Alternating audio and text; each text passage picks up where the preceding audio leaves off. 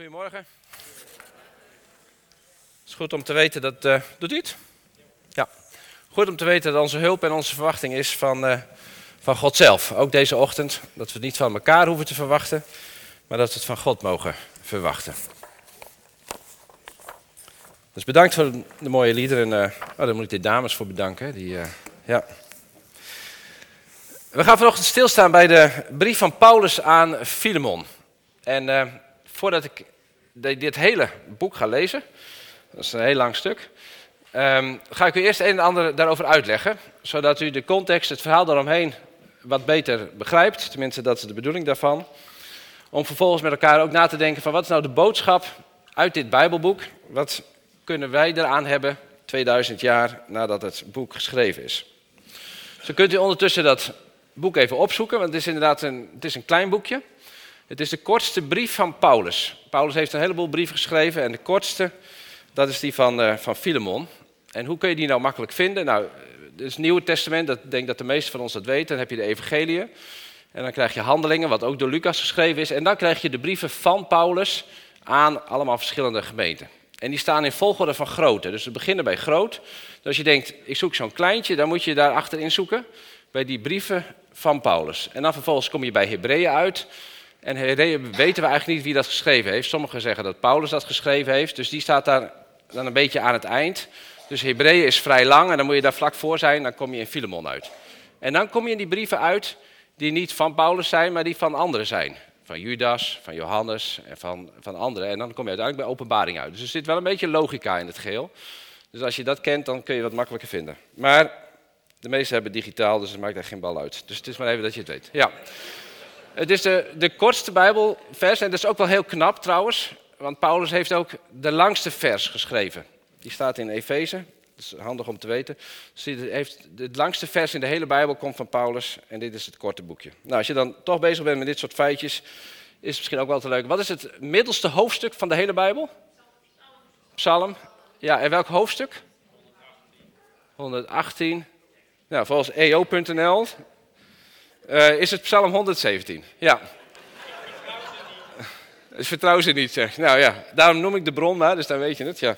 En dat is ook dat is de middelste en het kortste hoofdstuk in de hele Bijbel. Nou, we gaan terug naar Filemon, want daar zouden we het vanochtend over hebben. Daar gaan we het vanochtend over hebben.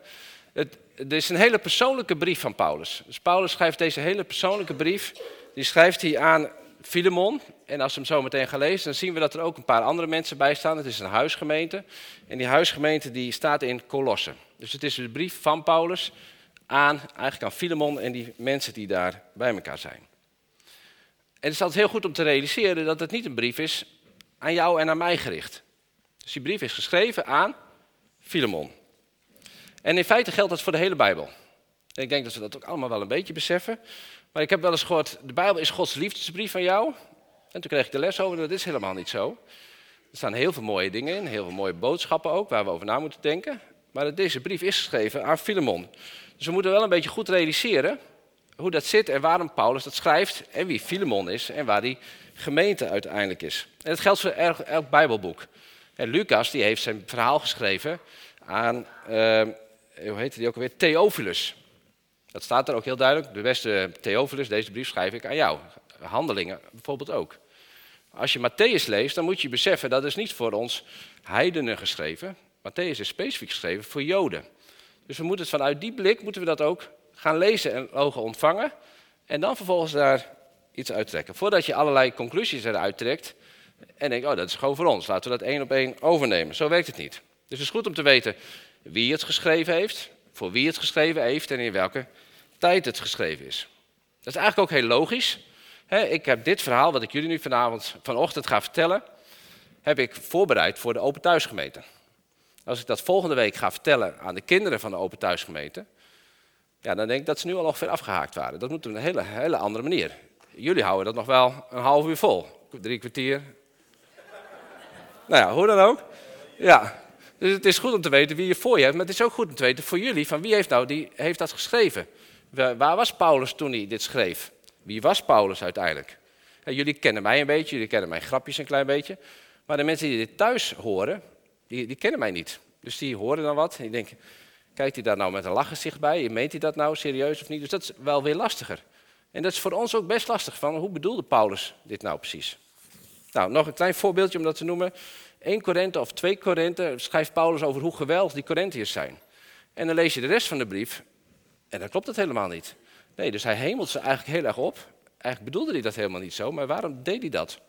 Nou, dat is heel interessant om na te denken. Hoe zit het nou eigenlijk in elkaar? En daarom is het goed om wat achtergrond en wat context te weten van deze brief. Dus ga ik nog eventjes een klein beetje mee door en dan gaan we die brief lezen. En dan uh, valt die denk ik misschien nog wat beter. Het is een brief van 2000 jaar geleden. We, snappen vaak wel dat het Oude Testament, dat is heel lang geleden. En soms hebben we in ons hoofd dan het Nieuwe Testament, dat, dat gaat naar de gemeente, dus dat is voor ons bedoeld. Maar het is wel 2000 jaar geleden, waarin de omstandigheden heel anders waren. En Paulus zit in de gevangenis. Dat is goed om te weten. Vanuit de gevangenis schrijft hij deze brief aan Filemon. En hij schrijft dit aan Filemon en de boodschap van die brief is eigenlijk van, ik heb hier een slaaf van jou, Onesimus, die is hier bij mij gekomen. En ik ga je verzoeken om hem uiteindelijk terug te nemen. Deze slaaf is tot geloof gekomen, hij is bekeerd. En nu moedig ik hem aan om bij jou terug te komen. En ik wil jou vragen, Filemon, van ontvang, ontvang hem van harte. Dus het gaat in een tijd, is het geschreven, waar het gaat over een, een slaaf en een meester. En het was in die tijd van de Romeinen toen, het begin van de jaartelling, was het best heel normaal. Als ik daar wat boeken over nalees, dan staat er in sommige dingen staat dat 60, 70 procent van de mensen waren slaven in die tijd. Dus die hadden een meester. Dus het was heel normaal. Dus je hoort Paulus eigenlijk in deze brief ook niet zeggen van er moest een keer afgeschaft worden, die slavernij. Dat vinden we heel gek misschien, hè, in deze tijd als we daarnaar kijken. Maar in die tijd was het heel normaal en nou ja, sprak je misschien nog helemaal niet eens over. Nou, Paulus is heel erg gehecht aan die Onesimus. En die is nu een tijd bij hem en die is hem tot steun. En hij vraagt dus aan Filemon van neem hem terug en hij kan jou ook tot steun zijn. En we denken heel vaak dat het een slaaf is van Filemon, maar als je de tekst eigenlijk goed leest, dan is dat nog niet eens helemaal duidelijk. Dat vond ik ook wel weer een eye-opener, want soms lees je dingen en dan denk je, ja, het zal allemaal zo wel zijn. Maar als je dat goed leest, dan staat het er soms niet eens. Maar daar gaan we nu ook, eigenlijk ook maar van uit. En nog één ding voordat we het gaan lezen. Het is goed om te beseffen dat wij ook in een heel andere cultuur leven. Dat bij ons dingen heel anders zijn dan, dan hen. En dat zie je ook een beetje in de toon van deze brief terug. Want als we zo meteen die brief lezen, dan denk je, die Paulus, dat is met. Die kon wel een beetje manipuleren. Maar dan moet je straks maar eens lezen. Daar staat er dan, beste eh, Filemon, ik heb het volste recht om tegen jou te zeggen, je moet Filemon terugnemen. Maar dat doe ik toch maar niet op deze manier. En even verderop zegt hij, van, um, uh, ik, ik, jij bent mij nog heel veel schuldig, maar laten we het daar maar niet over hebben. Dus met andere woorden, uh, doe ook wat van mij. Dus dat vinden wij manipuleren. Tenminste, daar moest ik aan denken. Maar in die tijd kan het heel anders zijn. Is het heel anders geweest? Was het veel makkelijker om misschien wel opdrachten te geven en om te zeggen zo en zo moet het. Paulus is ook iemand die met gezag sprak. Uh, maar dat zegt ook iets over ons. Over onze vrijgevochten Friesen wij houden er helemaal niet van om opdrachten te krijgen. als het bestuur besluit van volgende week moeten jullie allemaal om tien voor tien in de kerk zitten. Want dan kunnen we mooi op tijd beginnen. En als er gasten zijn, dan voelen ze zich ook thuis. Nou, dan weet ik wel wat het onderwerp van het gesprek is bij de koffie zometeen. Dat pikken we niet. Dus het zegt ook iets over onze cultuur en hoe het daar is. Nou, dat moeten we allemaal goed beseffen voordat we hier met elkaar uh, het Bijbelboek gaan snappen. Dus het is allemaal niet zo heel makkelijk om het allemaal te snappen. Uh, maar ondertussen heeft u wel tijd gehad om Filemon te vinden misschien. En die wil ik met u lezen. We lezen hem helemaal, het is 25 versen. Van Paulus, gevangene omwille van Christus Jezus en van onze broeder Timotheus. Aan onze geliefde medewerker Filemon, aan onze zuster Affia en onze medestrijder Archippus. En aan de gemeente in uw huis die in uw huis samenkomt. Genade zij u en vrede van God, onze Vader en van de Heer Jezus Christus. Ik dank mijn God altijd wanneer ik u in mijn gebeden noem. Want ik hoor vaak over de liefde en de trouw die u de Heer Jezus en alle heiligen toedraagt. Ik bid dat het geloof dat u met ons deelt u een dieper inzicht geeft in al het goede dat ons nader tot Christus brengt. Uw liefde heeft mij veel vreugde en troost gegeven, broeder, want door u te voelen de heiligen zich, nee, want door u voelen de heiligen zich gesterkt. Hoewel ik in eenheid met Christus het volste recht heb u te zeggen wat u moet doen, geef ik vanwege uw liefde de voorkeur aan een verzoek. Ik, Paulus, een man van respectabele leeftijd, die nu ook nog gevangen zit omwille van Christus Jezus. Ik zou u om een gunst willen vragen, om iemand die tijdens mijn gevangenis mijn kind is geworden, Onesimus. Hij was u destijds niet van nut, maar nu kan hij zowel u als mij goede dingen, goede diensten bewijzen. Ik stuur hem naar u terug, hoewel hij me aan het hart ligt en ik hem graag bij me had gehouden. Dan had hij namens u voor mij kunnen zorgen, nu ik omwille van het evangelie gevangen zit. Maar ik heb zonder uw medeweten niets willen ondernemen, want u moet mij niet een gunst verlenen omdat ik, het, omdat ik u onder druk zet, maar omdat u het zelf wilt. Misschien hebt u hem korte tijd moeten missen om hem voor altijd terug te krijgen. Niet meer als slaaf, maar als meer, als meer dan dat, als een geliefde broeder. Voor mij is hij dat al, hoeveel te meer moet hij dat dus voor u zijn, zowel in het dagelijks leven als in het geloof in de Heer. Dus als u met mij verbonden bent, ontvang hem dan zoals u mij zou ontvangen. En mocht hij u hebben benadeeld of u iets schuldig zijn, breng het dan mij in rekening. Ik, Paulus, schrijf hier eigenhandig neer dat ik u zou betalen. Ik ga er dan maar aan voorbij dat u mij uw eigen leven schuldig bent. Kom broeder, bewijs mij deze dienst omwille van de Heer, stel mij omwille van Christus gerust. Ik heb u geschreven in het volste vertrouwen dat u mijn verzoek wilt inwilligen. Ik weet dat u zelfs meer zult doen dan dat. Ten slotte, maak voor mij een kamer in orde, want ik heb goede hoop dat ik dankzij de gebeden van u allen aan u teruggegeven word.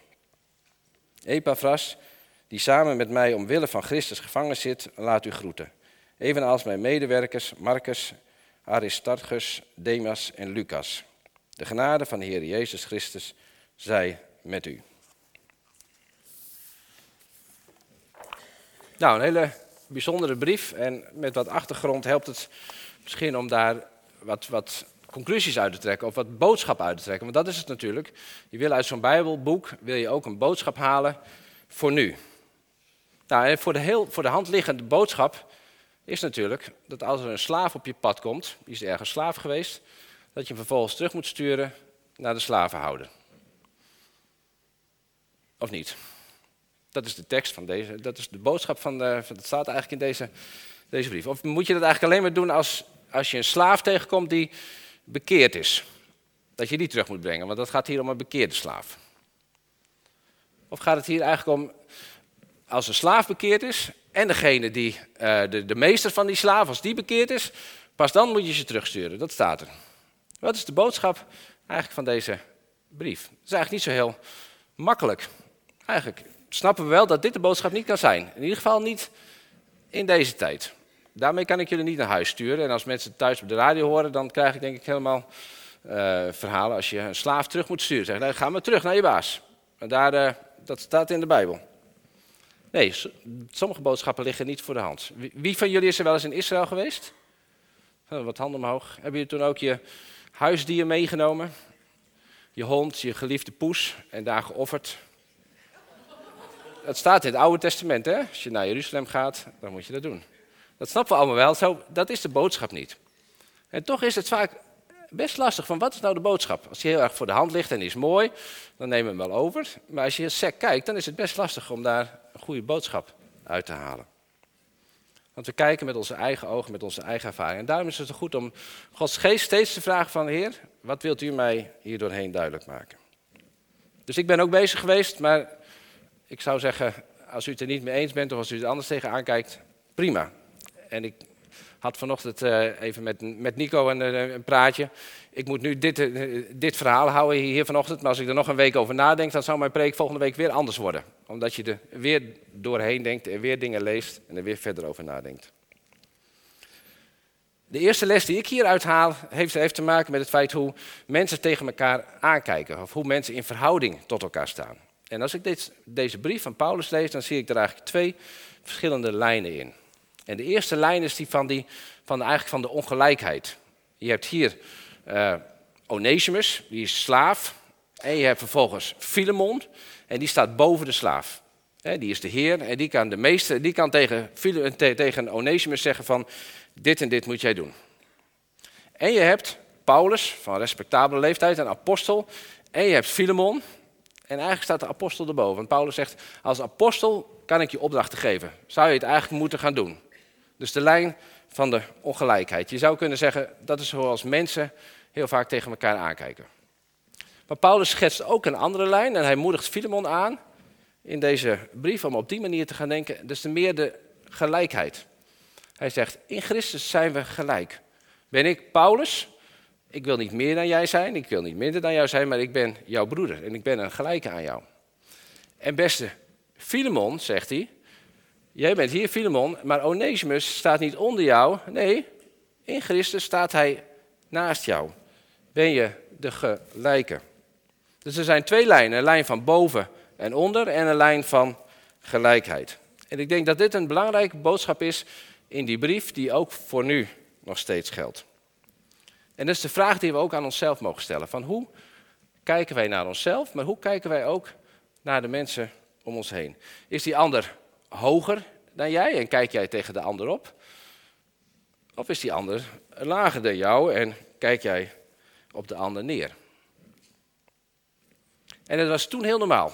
Een slaaf en een meester, of een meester en een slaaf en een apostel en die die bekeerd had. Maar 2000 jaar later is er nog steeds heel veel ongelijkheid. Dat is nog steeds om ons heen. Want hoe kijk jij en hoe kijken wij tegen mensen aan die vanuit Eritrea gevlucht zijn en bij ons in het land komen? Hoe kijken wij aan tegen mensen die in armoede leven en de boel niet helemaal op orde hebben? Hoe kijken wij aan tegen mensen in een netpak met een mooi horloge, die in een mooi huis wonen hoe kijken wij aan tegen mensen die hoge functies hebben? Hoe kijken wij aan tegen mensen die het allemaal prima voor elkaar lijken te hebben? Als je verdiept in sociale ongelijkheid, want dat is eigenlijk het onderwerp uh, waar we het nu over hebben, van 2023, dan kun je nog wel schrikken over hoeveel ongelijkheid er in Nederland is. We kunnen wel kijken naar toen, van hé, hey, je had daar een meester en een slaaf, dat is ongelijkheid en dat kan niet. Maar voor Paulus was dat blijkbaar toch ook wel heel normaal. En misschien is het voor ons ook wel heel normaal geworden. Maar als we verder kijken, dat we denken van eigenlijk is er heel veel ongelijkheid om ons heen in de samenleving. Ik keek naar een programma van, van Tegenlicht over armoede. En er was een mevrouw uit Den Haag, in een achterstandswijk van Den Haag. En die zei, als je in dit postcodegebied geboren wordt, dan heb je de drie D's. Dik, dom, dood. En wat is dat? Als je in dit postcodegebied geboren wordt, geboren wordt, hè, dus dan heb je nog helemaal niks gedaan, dan ben je alleen maar geboren, dan is de kans groter dat je op een school komt dat je lager opgeleid wordt. Dan is de kans groter dat je ongezonder leeft. En is de kans groter dat je tien jaar eerder sterft dan andere mensen. Alleen al omdat je in dit postcodegebied geboren wordt. Zoveel ongelijkheid is er ook in Nederland. En wij vinden dat ook wel een beetje normaal. Dat hoort een beetje bij Nederland denken. En misschien denken we ook nog wel, het is ook wel een beetje een eigen schuld. Nou, daar hebben ze onderzoek naar gedaan, maar armoede is niet je eigen schuld. En wat daaruit voorkomt, is niet je eigen schuld. Als jij en ik in armoede geraken, dan overkomt ons dat precies hetzelfde. Even een andere oefening, dan heb je het over laag. Hè? We kijken neer op mensen. Misschien, uh, als je wilt, mag je ogen even dicht doen. Dat hoeft niet als je denkt van, uh, wat gebeurt er, want dat wil ik niet. Maar dan bedenk eens voor jezelf, de plek waar je bent, op school, of de plek op je werk, of misschien je gezin, of de kerk, kan ook heel goed. En bedenk eens, welke mensen staan er boven jou? Misschien heb je wel, oké, die zit boven mij. Op welke mensen kijk je, kijk je omhoog? Kijk je tegenop? En welke mensen kijk je op neer? Die zijn lager dan jij. Het is zo normaal in ons denken, in onze wereld, dat we mensen hebben hoog en we hebben laag. En Paulus moedigt Filemon aan in deze brief, en hij moedigt die gemeente aan, om dat niet meer te doen. Maar om elkaars gelijken te zijn. Om in Christus elkaars gelijken te zijn. En wat, mooi, wat zou het mooi zijn als we die boodschap meenemen vanochtend naar ons eigen leven. En wat zou het mooi zijn als we als gemeente die boodschap van we zijn gelijk, gelijkwaardig, want we zijn natuurlijk niet gelijk. Je wilt niet allemaal zijn zoals ik, maar we willen wel allemaal gelijkwaardig zijn. Wat zou het mooi zijn als we daar aan de slag mee gaan als kerk? En dat doen we ook al. We, vinden het niet normaal dat mensen onvoldoende eten hebben. En daarom maken we een statement iedere maand weer. We vragen we mensen van neem voedsel mee. We hebben de weggeefcollecte. We geven de bloemen weg aan mensen die dat nodig hebben. En het is niet omdat wij het zo, wij vanuit onze hoogte dat even voor mensen willen doen die het minder hebben. Uh, nee, dat is geen liefdadigheid, maar dat is gerechtigheid. Gewoon omdat wij vinden, er wordt recht gedaan als we iedereen gelijk uh, zien, gelijkwaardig zien. En wat zou het mooi zijn als we dat steeds meer gaan leren? Dat niet meer mensen boven ons zitten of onder ons zitten, dat wij boven hen zitten, maar dat we als hen als gelijkwaardig zien. Ga er maar eens mee aan de slag. Dan ga je misschien wel anders spreken tegen mensen. Dan ga je anders denken over mensen. Dan ga je misschien wel anders luisteren naar mensen. En dan ga je misschien wel heel anders leven. Ik zou zeggen, probeer het maar eens. En wat zou het mooi zijn als we als kerk dat ook steeds meer doen. Steeds meer het geluid in de samenleving laten horen van we pikken het niet dat mensen ongelijkwaardig zijn, maar we willen gelijkwaardigheid. En heel vaak leggen we het verkeerd uit. Wordt het anders opgepakt en zeggen ze bij de kerk sluiten ze juist mensen uit in plaats van dat ze mensen insluiten. En wat zou het mooi zijn als we een open thuis zijn met open armen en dat we iedereen welkom kunnen heten. Laten we dat proberen. En toen dacht ik in de voorbereiding, dan moet ik daar wel een kleine aantekening bij maken. Want stel je voor, je gaat morgen weer aan het werk, of je gaat morgen weer naar school. En zegt, ja, iedereen is gelijk. En je docent die zegt van, en nu moet je dit huiswerk maken. Of je baas zegt van, hey, wil je dit, dit even doen? Zegt, nee, dat doen we niet, we zijn allemaal gelijk. En ik heb gisteren in de kerk gehoord, ga jij het zelf maar lekker doen. Er zit natuurlijk wel een onderscheid tussen eh, de functie en hoe je als mens tegenover elkaar staat. Je geeft geen opdracht aan, opdracht aan de ander omdat hij minder is dan jij. En je gaat het niet doen voor de ander omdat jij minder bent dan die ander. Uh, of omdat je meer zou zijn, mag jij andere opdracht geven. Nee, je kan dat doen omdat jouw functie anders is. Omdat hij jouw teamleider is of zij jouw teamleider is en je directeur is. Dus we moeten wel onderscheid maken in functie en in persoon. Maar als persoon zijn we gelijkwaardig. Nou, zo willen we als gemeente ook samen zijn. Dat is ons thema. Hè? We willen samen zijn. En zo mogen we samen mogen ook zijn wie we zijn. Of we nou groot zijn, dik, dun, homo, hetero, dik, lang, kort. Uh, wat voor culturele achtergrond ook. We mogen zijn wie we zijn. We mogen samen zijn. En dat is best een uitdaging in deze uh, ja, in, in de kerk, eigenlijk in de samenleving. Want we staan met z'n voeten in de samenleving. En je ziet juist in de samenleving ook heel veel kloven tussen verschillende groepen. Tussen hoog en laag. Tussen arm en rijk, dat noemde ik al een beetje. Theoretisch opgeleid, praktisch opgeleid, huidskleur. Overal zijn kloven zichtbaar. En die kloven worden zichtbaar ook bij ons in de gemeente. En dat is een uitdaging om al die verschillen die we met ons meenemen in deze gemeente, om daar als gemeente mee om te gaan. Maar gelukkig kunnen we dat. Uh, want de kerk biedt juist, of het geloof biedt juist daar heel veel mogelijkheden voor. En dan kom ik bij het laatste stukje van mijn verhaal. Want deze eerste les die we leren is zijn dus die hoog en laag, waar Paulus ons aanmoedigt om van kijk door de ogen van Jezus en kijk nou op deze manier dat we allemaal gelijk zijn. En de tweede boodschap die ik hier uithaal is de rol die Paulus op zich genomen heeft.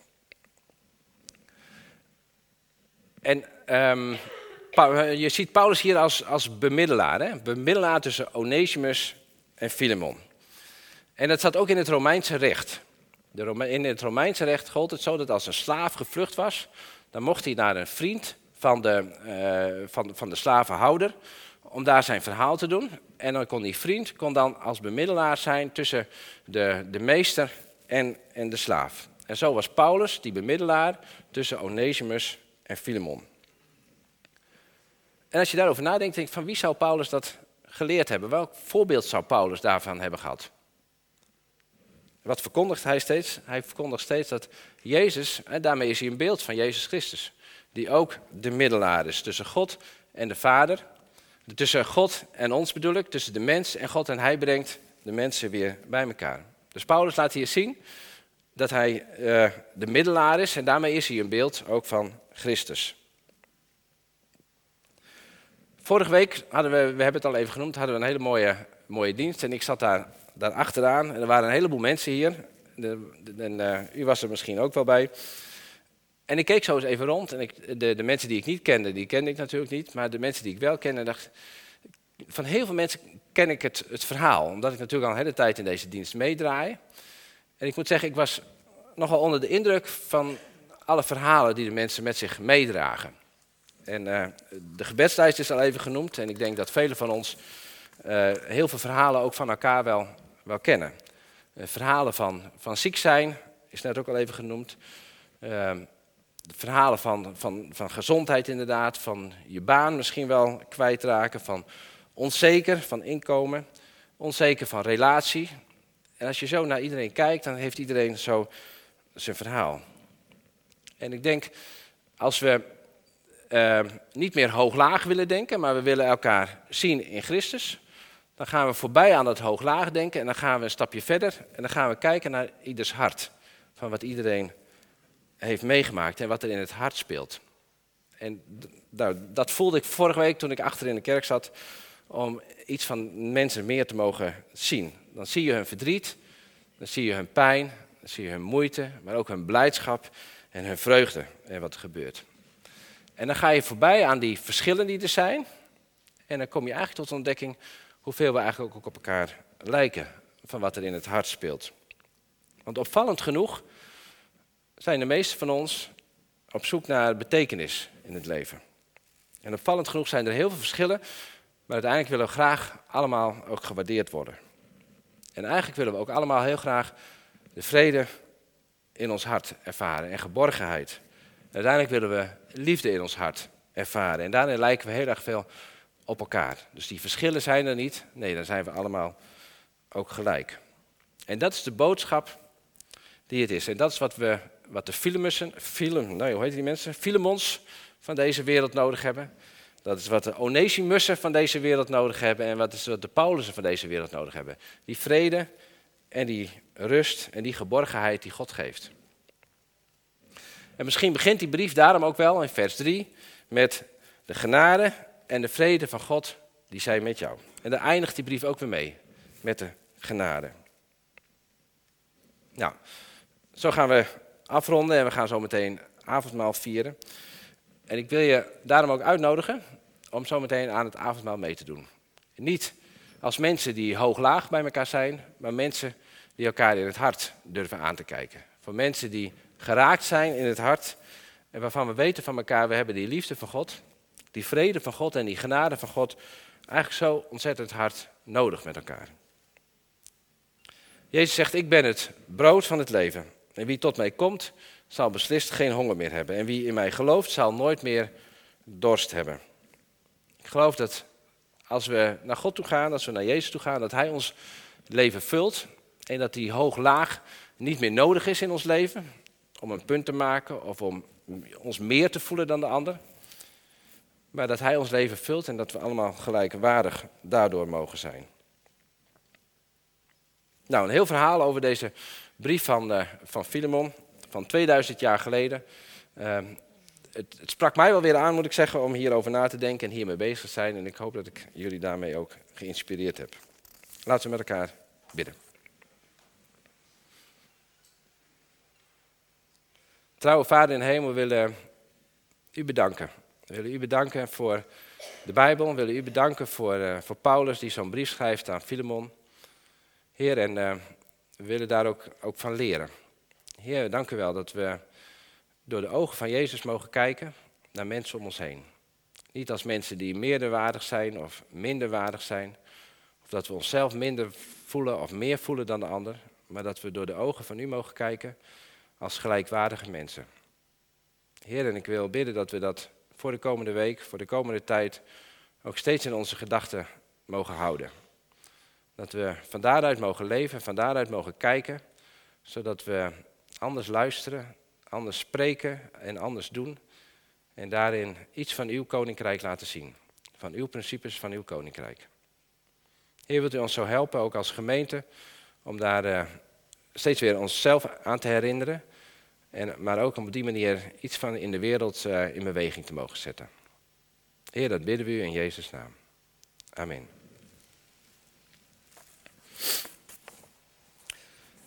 gaan we avondmaal vieren.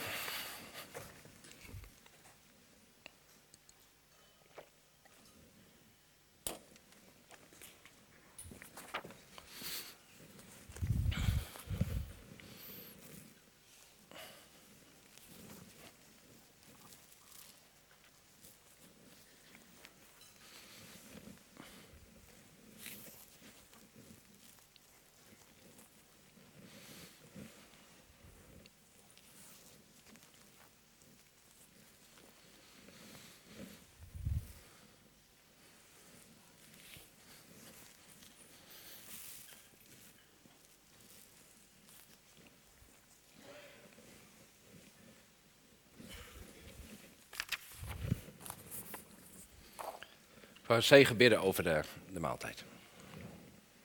Lieve Vader in de hemel, uh, dank u wel dat we met elkaar het avondmaal mogen vieren.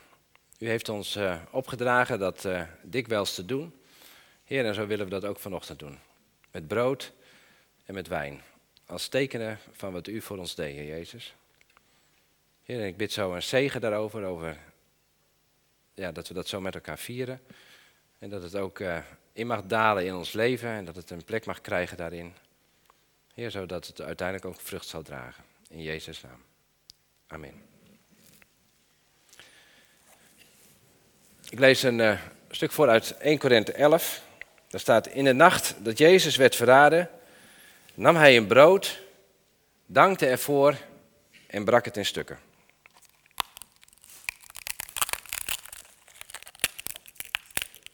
Zo, dit wil wel breken. En hij zei, neem hiervan en eet het. Dit is mijn lichaam dat voor jullie wordt gebroken. Eet hiervan om, het aan, mij, om aan mij te denken. we hebben het net gehad over Paulus en over Filemon. En uh, als, als Paulus dan, dan, dan tegen, te, te, tegen Filemon zegt van als Onesimus uh, je tekort heeft gedaan. Sommige mensen denken dat Onesimus misschien iets gestolen heeft van Filemon. Dan zal ik dat vergoeden. En hoe mooi is dat ook het beeld van, van Jezus Christus, die zegt: Ik breng mensen weer samen, ik breng jullie samen. Maar alles wat, wat wij tekort gedaan hebben, dat heeft God, heeft Jezus aan het kruis voor ons gedragen. Dat heeft Hij voor ons betaald. En na de maaltijd nam hij ook de wijnbeker. En hij zei: Deze beker is het nieuwe verbond, dat mijn bloed wordt gesloten. Elke keer dat jullie hiervan drinken, moeten jullie aan mij denken.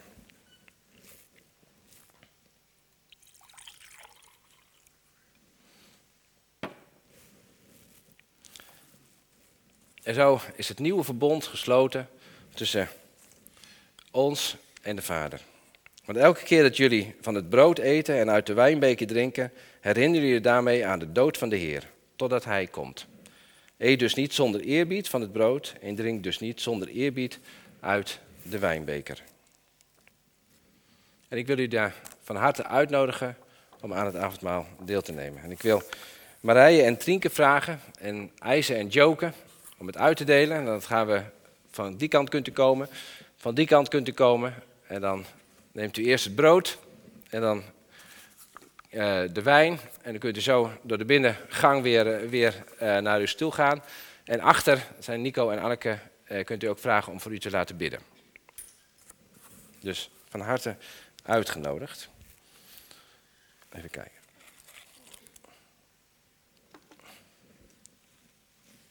Zie je jou?